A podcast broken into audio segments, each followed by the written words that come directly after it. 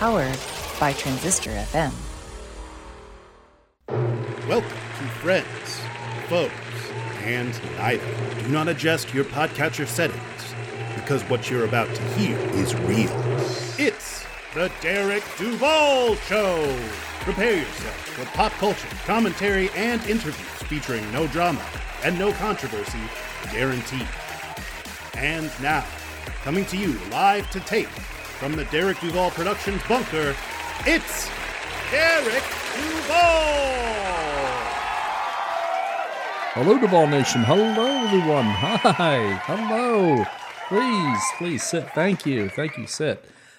Welcome to another fantastic episode of The Derek Duval Show. I am Derek, and this is another journey into the lives of extraordinary people.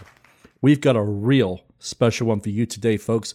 Before we get started, I want to say thanks again to the star of episode 63, Justin Jackson from Transistor FM. It ended up being a very, very popular episode, and I hope more people got to see the amazing work that they are doing over there. So thank you again, Justin. So, that being said, welcome to episode 64. And we've got a really great one for you today, folks. We have on the show Hanna Mandelbaum, co founder of the incredibly popular Evermore Pet Food, the first of its kind beyond human grade dog food. She has an incredible story to tell. And on a personal note, she's one of the nicest people I have ever had the privilege of interviewing in my nearly three years doing this. So let's not waste any time. Let's just go ahead and get her on out here. Duval Nation, please rise to your feet. And welcome to the show, the fairy dog mother of Evermore Pet Food, Hanna Mandelbaum.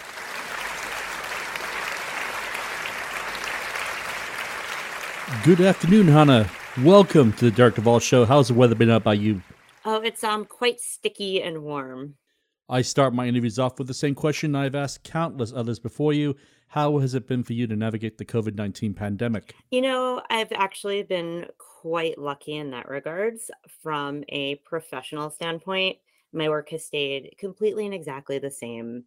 And on a personal level, things have actually transformed for the better. I was living in New York City when it hit, and my partner and I had this. Well, he was convinced they were going to close the bridges um, and the tunnels, and we were going to be locked in. So it turned into this escape from New York moment. Oh, wow. Um, yeah, where we fled to upstate. And before that, we'd been like spraying down elevator buttons with alcohol. So we really did need to get out of there. I totally Um, so- understand. Yeah we fled to like verdant upstate new york where i actually grew up in the catskills and um, we were lucky enough that my family actually had a little extra house for us to rent so we just managed to have the best possible experience and i got to reconnect with some of my earlier interests like painting and bike riding and hiking so there was something really nice about that stillness and i'm like a little bit guilty about it because i Mm. know how hard so many people in the world were struggling. You know, I've made this comment often on the last three years of my show, and the pandemic brought forth a new era of, I would say, human creativity amidst all the tragedy that we were all facing. Would you agree? Oh, absolutely. It's been my experience, and I've certainly slowed down my life in a lot of ways. And Mm. being just up in the country here, I've had so many opportunities to just appreciate the changing of seasons and the trees growing around me and just just these little things that in New York City you don't get to appreciate. Every journey has a beginning. Where are you from, and what was it like growing up there? Sure. I'm actually originally from about 15 miles where I am right now, which is Kingston, New York. Uh, it's actually a very suddenly vogue place to live. But when I was there, uh, born in the early 80s, it was actually beginning to go through this extreme depressive time. It was an IBM town, Hmm. and there was a big plant which closed down, I think in the mid 80s. So, so many people lost their jobs, families moved away and it became this kind of economically depressed area. But we were so surrounded by natural beauty. And this is something I totally took for granted as, you know, a child and then teenager that there's all these beautiful places to go hiking and biking and gorgeous mountains. None of that mattered to me. I was Mm. bored as hell and couldn't wait to get out. so that's what it was like growing up, just not taking for granted everything that I had here. Okay, do you have any favorite memories from the University of Chicago? You know, it's funny. One of the mottos of that school is "It's where fun comes to die." Oh wow. so, I mean, honestly, I was pretty much in a grind most of the time, and all of all of the memories I have that were like my favorite memories, I'll probably have to plead the fifth on. Because I wouldn't let the fun die. Yeah, it just honestly, the most beautiful things about there too was it was right pretty much. Oh, actually, here's a great thing. Okay. Um, I got to see Barack Obama all the time Oh wow. before anyone had any clue who he was. He was a law professor on campus, and I worked in a bookstore, and he definitely bought a book or two for me. But I also remember there was this little French pastry cafe that I used to go to a lot, and he used to go there a lot. And I remember sitting in the room with this man, and I couldn't help but notice him. Even though he was just quiet and reading his book, he just had this aura about him. And I was just wondering, who is this very dignified looking man? And I'd see him, and I guess now I know it's Michelle Obama and their two very young children in Hyde Park all the time. And I would just think, what a beautiful family.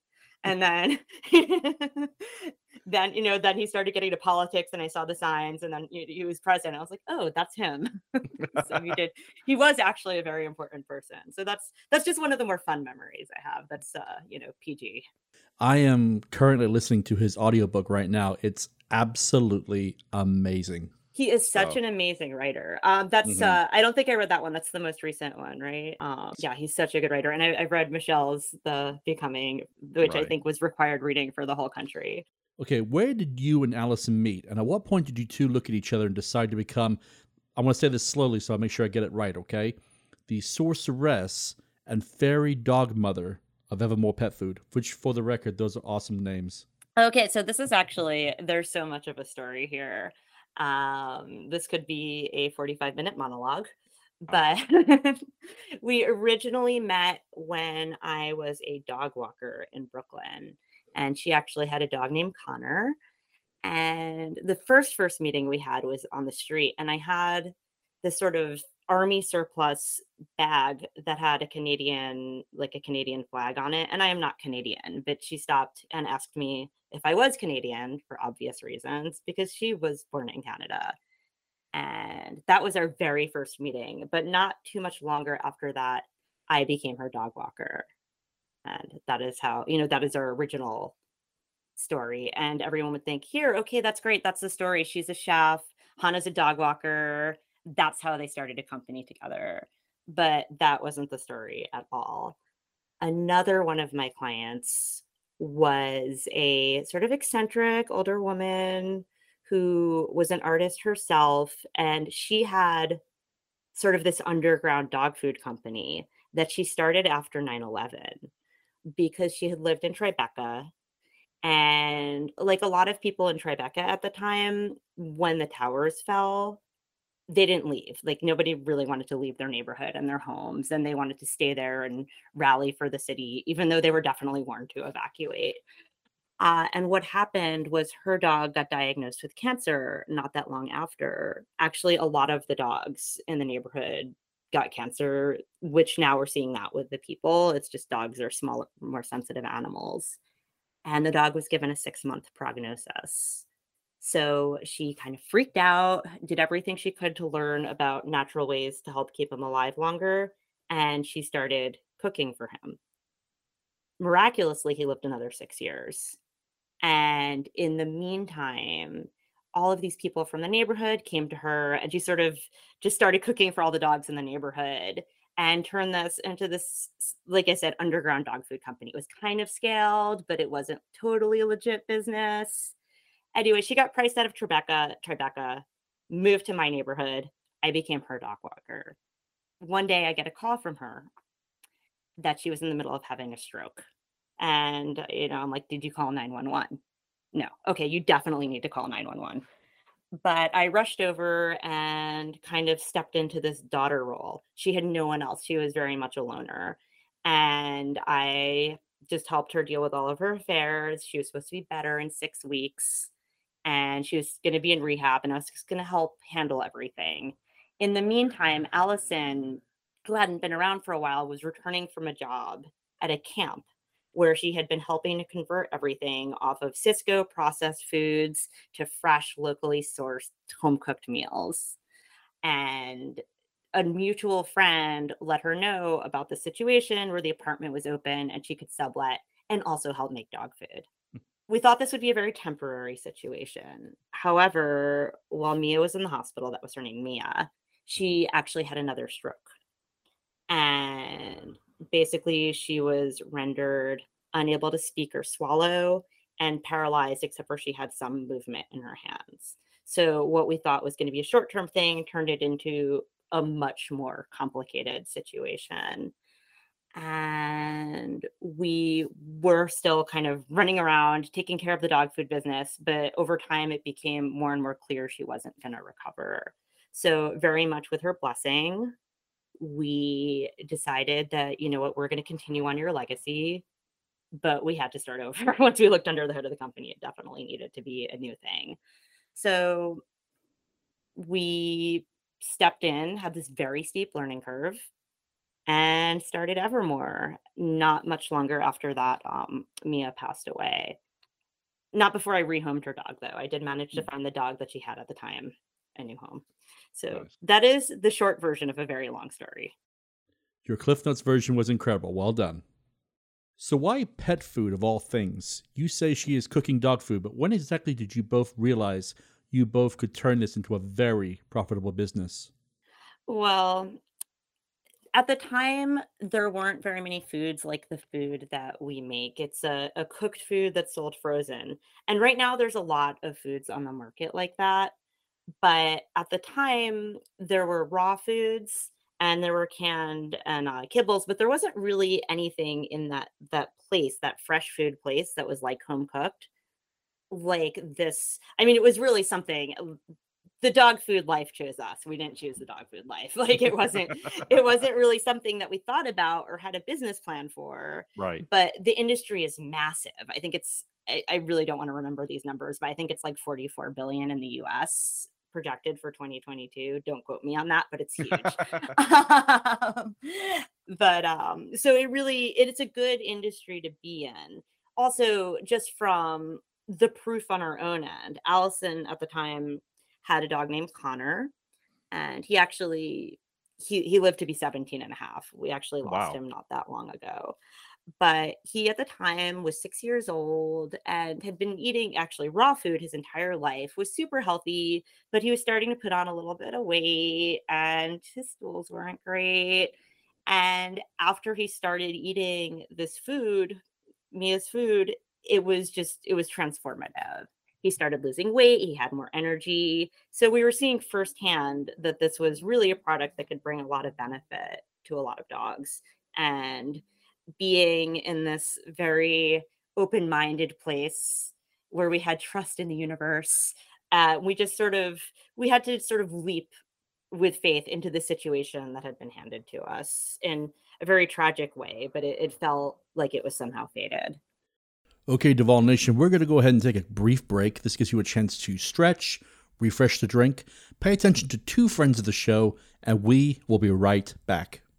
Looking for a new podcast? Check out the Infectious Groove podcast. My name is Russ, and I host the show along with Michelle and Kyle. Every Monday, the three of us bring you music news and tell you our jammy jams so you'll always have new music to check out. The Infectious Groove podcast discusses music from nearly every decade and genre while openly displaying our passion for music you need to hear. On top of that, we have a thought provoking main topic of discussion every week to get you thinking, discussing, and sharing music. We also include interviews with the music stars of yesterday, today, and tomorrow. Find us on Facebook, Twitter, Instagram, and all major podcast platforms. Subscribe and listen to the Infectious Groove podcast on your favorite podcast platform today. Janae Sergio, arriving. Hello, everyone. This is Janae Sergio, life coach, combat veteran, and best selling author. I invite you to purchase my new book, Perfectly Flawed A Veteran's Journey from Homeless to Hero. In these pages, you will learn about the lowest struggles of my life to the absolute triumphs that have made me the strong woman I am today. Follow along as I talk about homelessness, my naval role in Operation Enduring Freedom, navigating insurmountable odds, and how I dealt with and overcame them. You can find Perfectly Flawed on Amazon, Barnes & Noble, or wherever books are sold.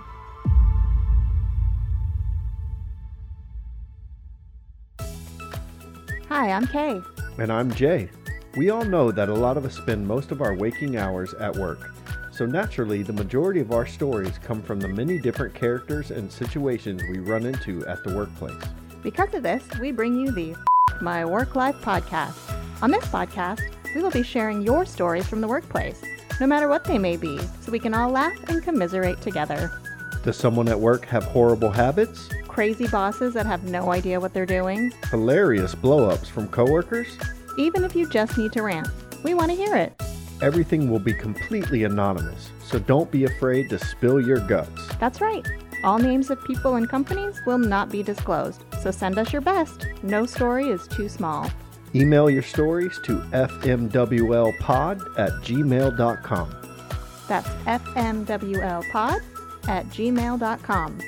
New episodes drop every Wednesday, so be sure to subscribe or follow us on Apple Podcasts, Google Podcasts, Stitcher, Spotify, or wherever you listen to your pods.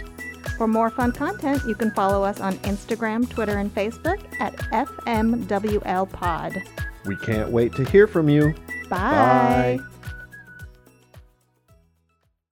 Welcome back to the Derek Duval Show. Let's not waste a second and get right back to the conclusion of our interview with the co founder of Evermore Pet Food, Hanna Mandelbaum. As a dog dad myself, why should someone like me choose your food over another brand? Sure. After this, you're going to have to tell me all about your dog. But, you know, that's a really great question. It first of all, fresh food. I could get into a whole discussion about why fresh food is the best. Right. Um, you know, most dog food is really, really processed with ingredients that you don't even want to know about. Uh, standard pet foods can have animals that are diseased or food that was condemned and they're processed at super high temperatures and loaded up with vitamins to make up for the fact that the food doesn't have nutritional value. But then if you're looking at the new kind of emerging, exploding fresh food category, so if you're looking at other foods that look similar to what we do, where we really distinguish ourselves is we really, really care about animal welfare. So the the meats that go into our food are from really well raised animals.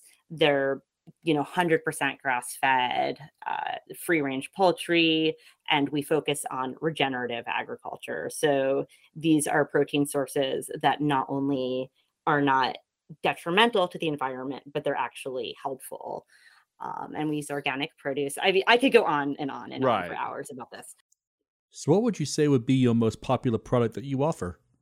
Well, it's we only have four products, uh, but I would say our beef is our biggest seller, and that is made from grass-fed beef from Northern California. How long did it take you to decide on the types of food options that you offer?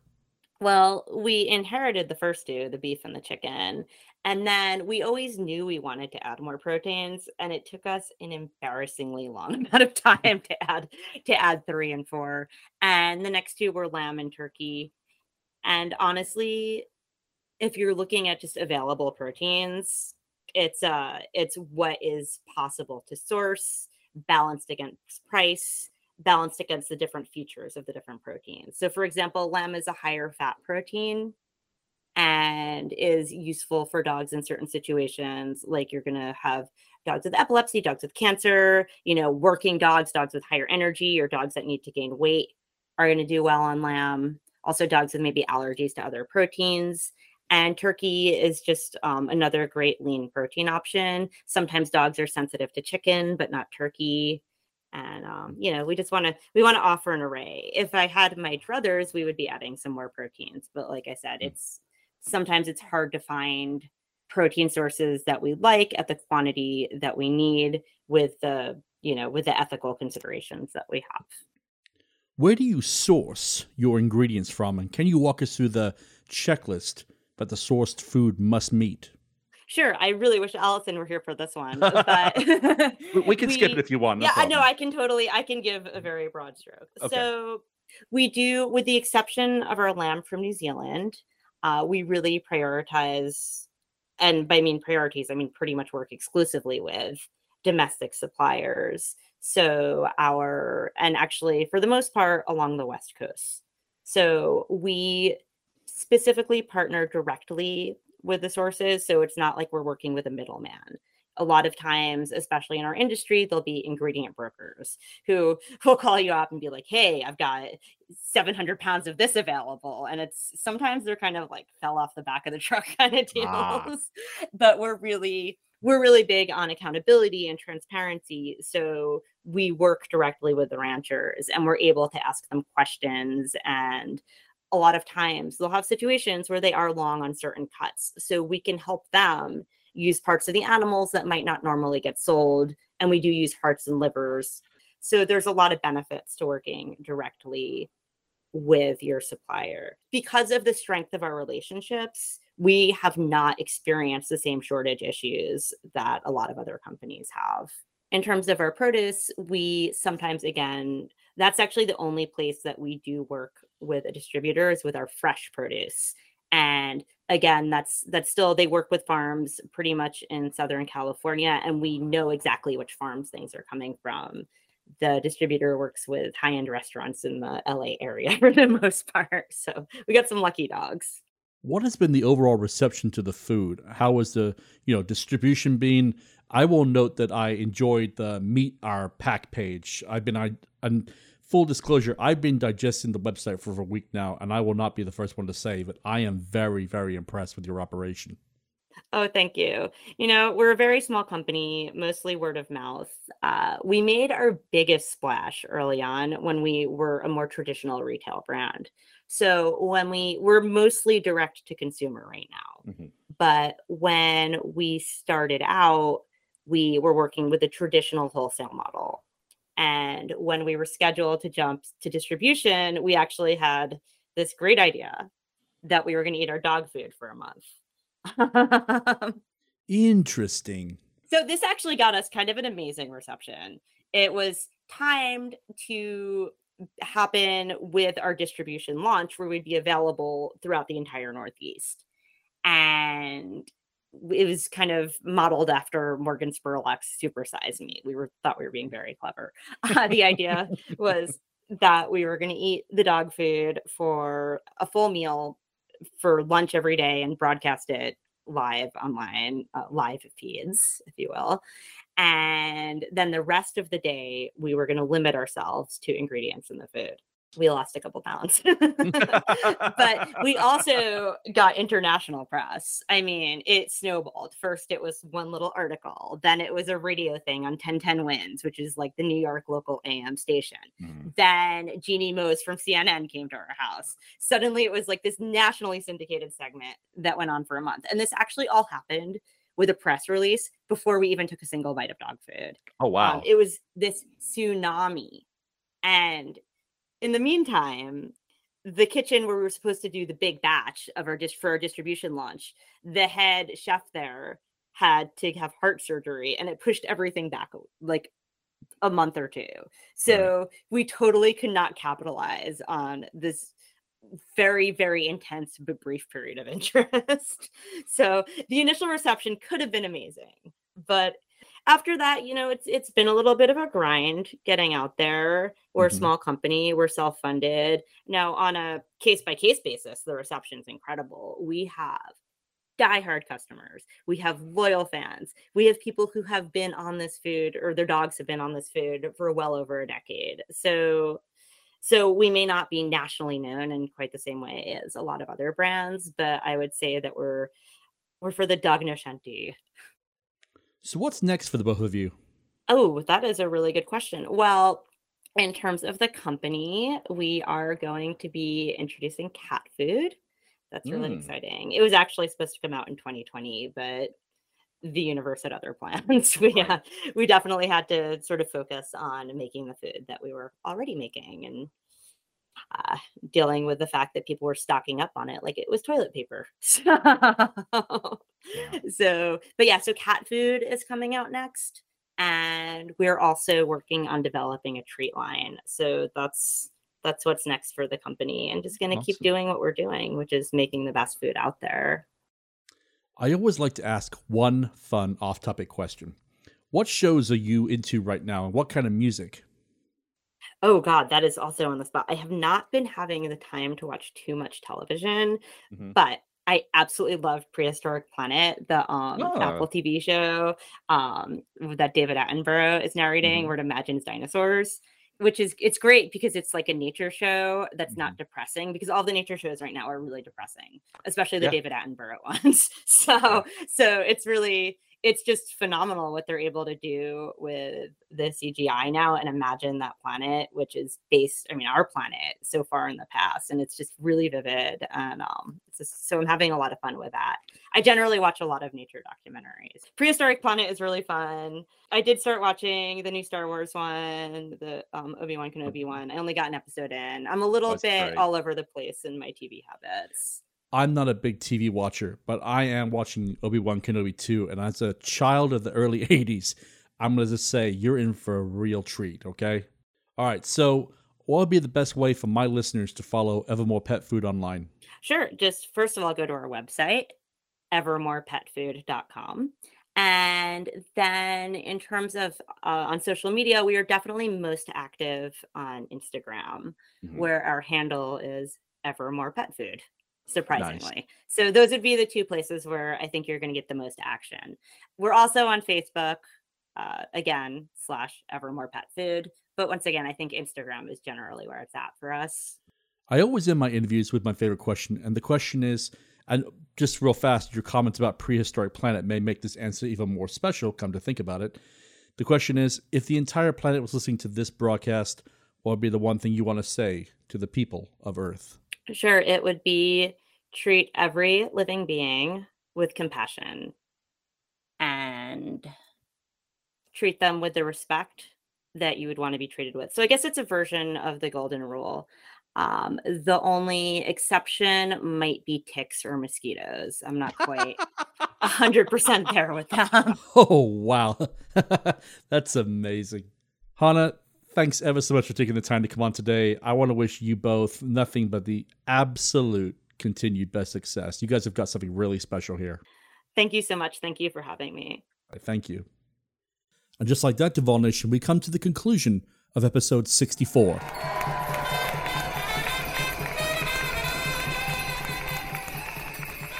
I want to thank Hanna Mandelbaum, which, by the way, that's a real fun name to say. Hanna Mandelbaum. I, you have no idea how long I practiced to say that perfectly. So, anyway, I want to thank Hanna for taking the time out of her incredibly busy schedule to speak with me. Like I said at the top of the show, she was just an incredibly lovely person to speak with. And hopefully, down the line, she might want to come back on and talk about other projects that they might be working on. We have got a massive surprise guest for release on July the 4th.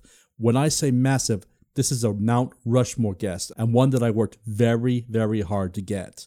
So be sure to check our streaming service and hit that subscribe button to be alerted when that drops. You are not going to want to miss this. I'll give you a clue.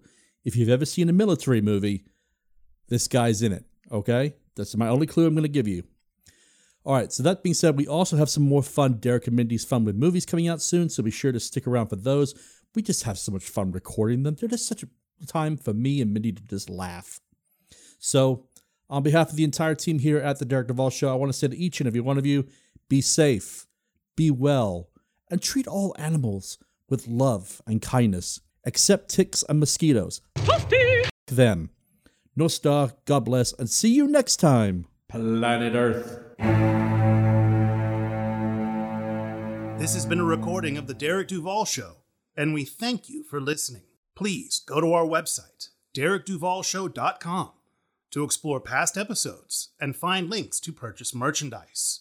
Please subscribe to our social media channels on Twitter, Instagram, and Facebook at Derek Duval Show.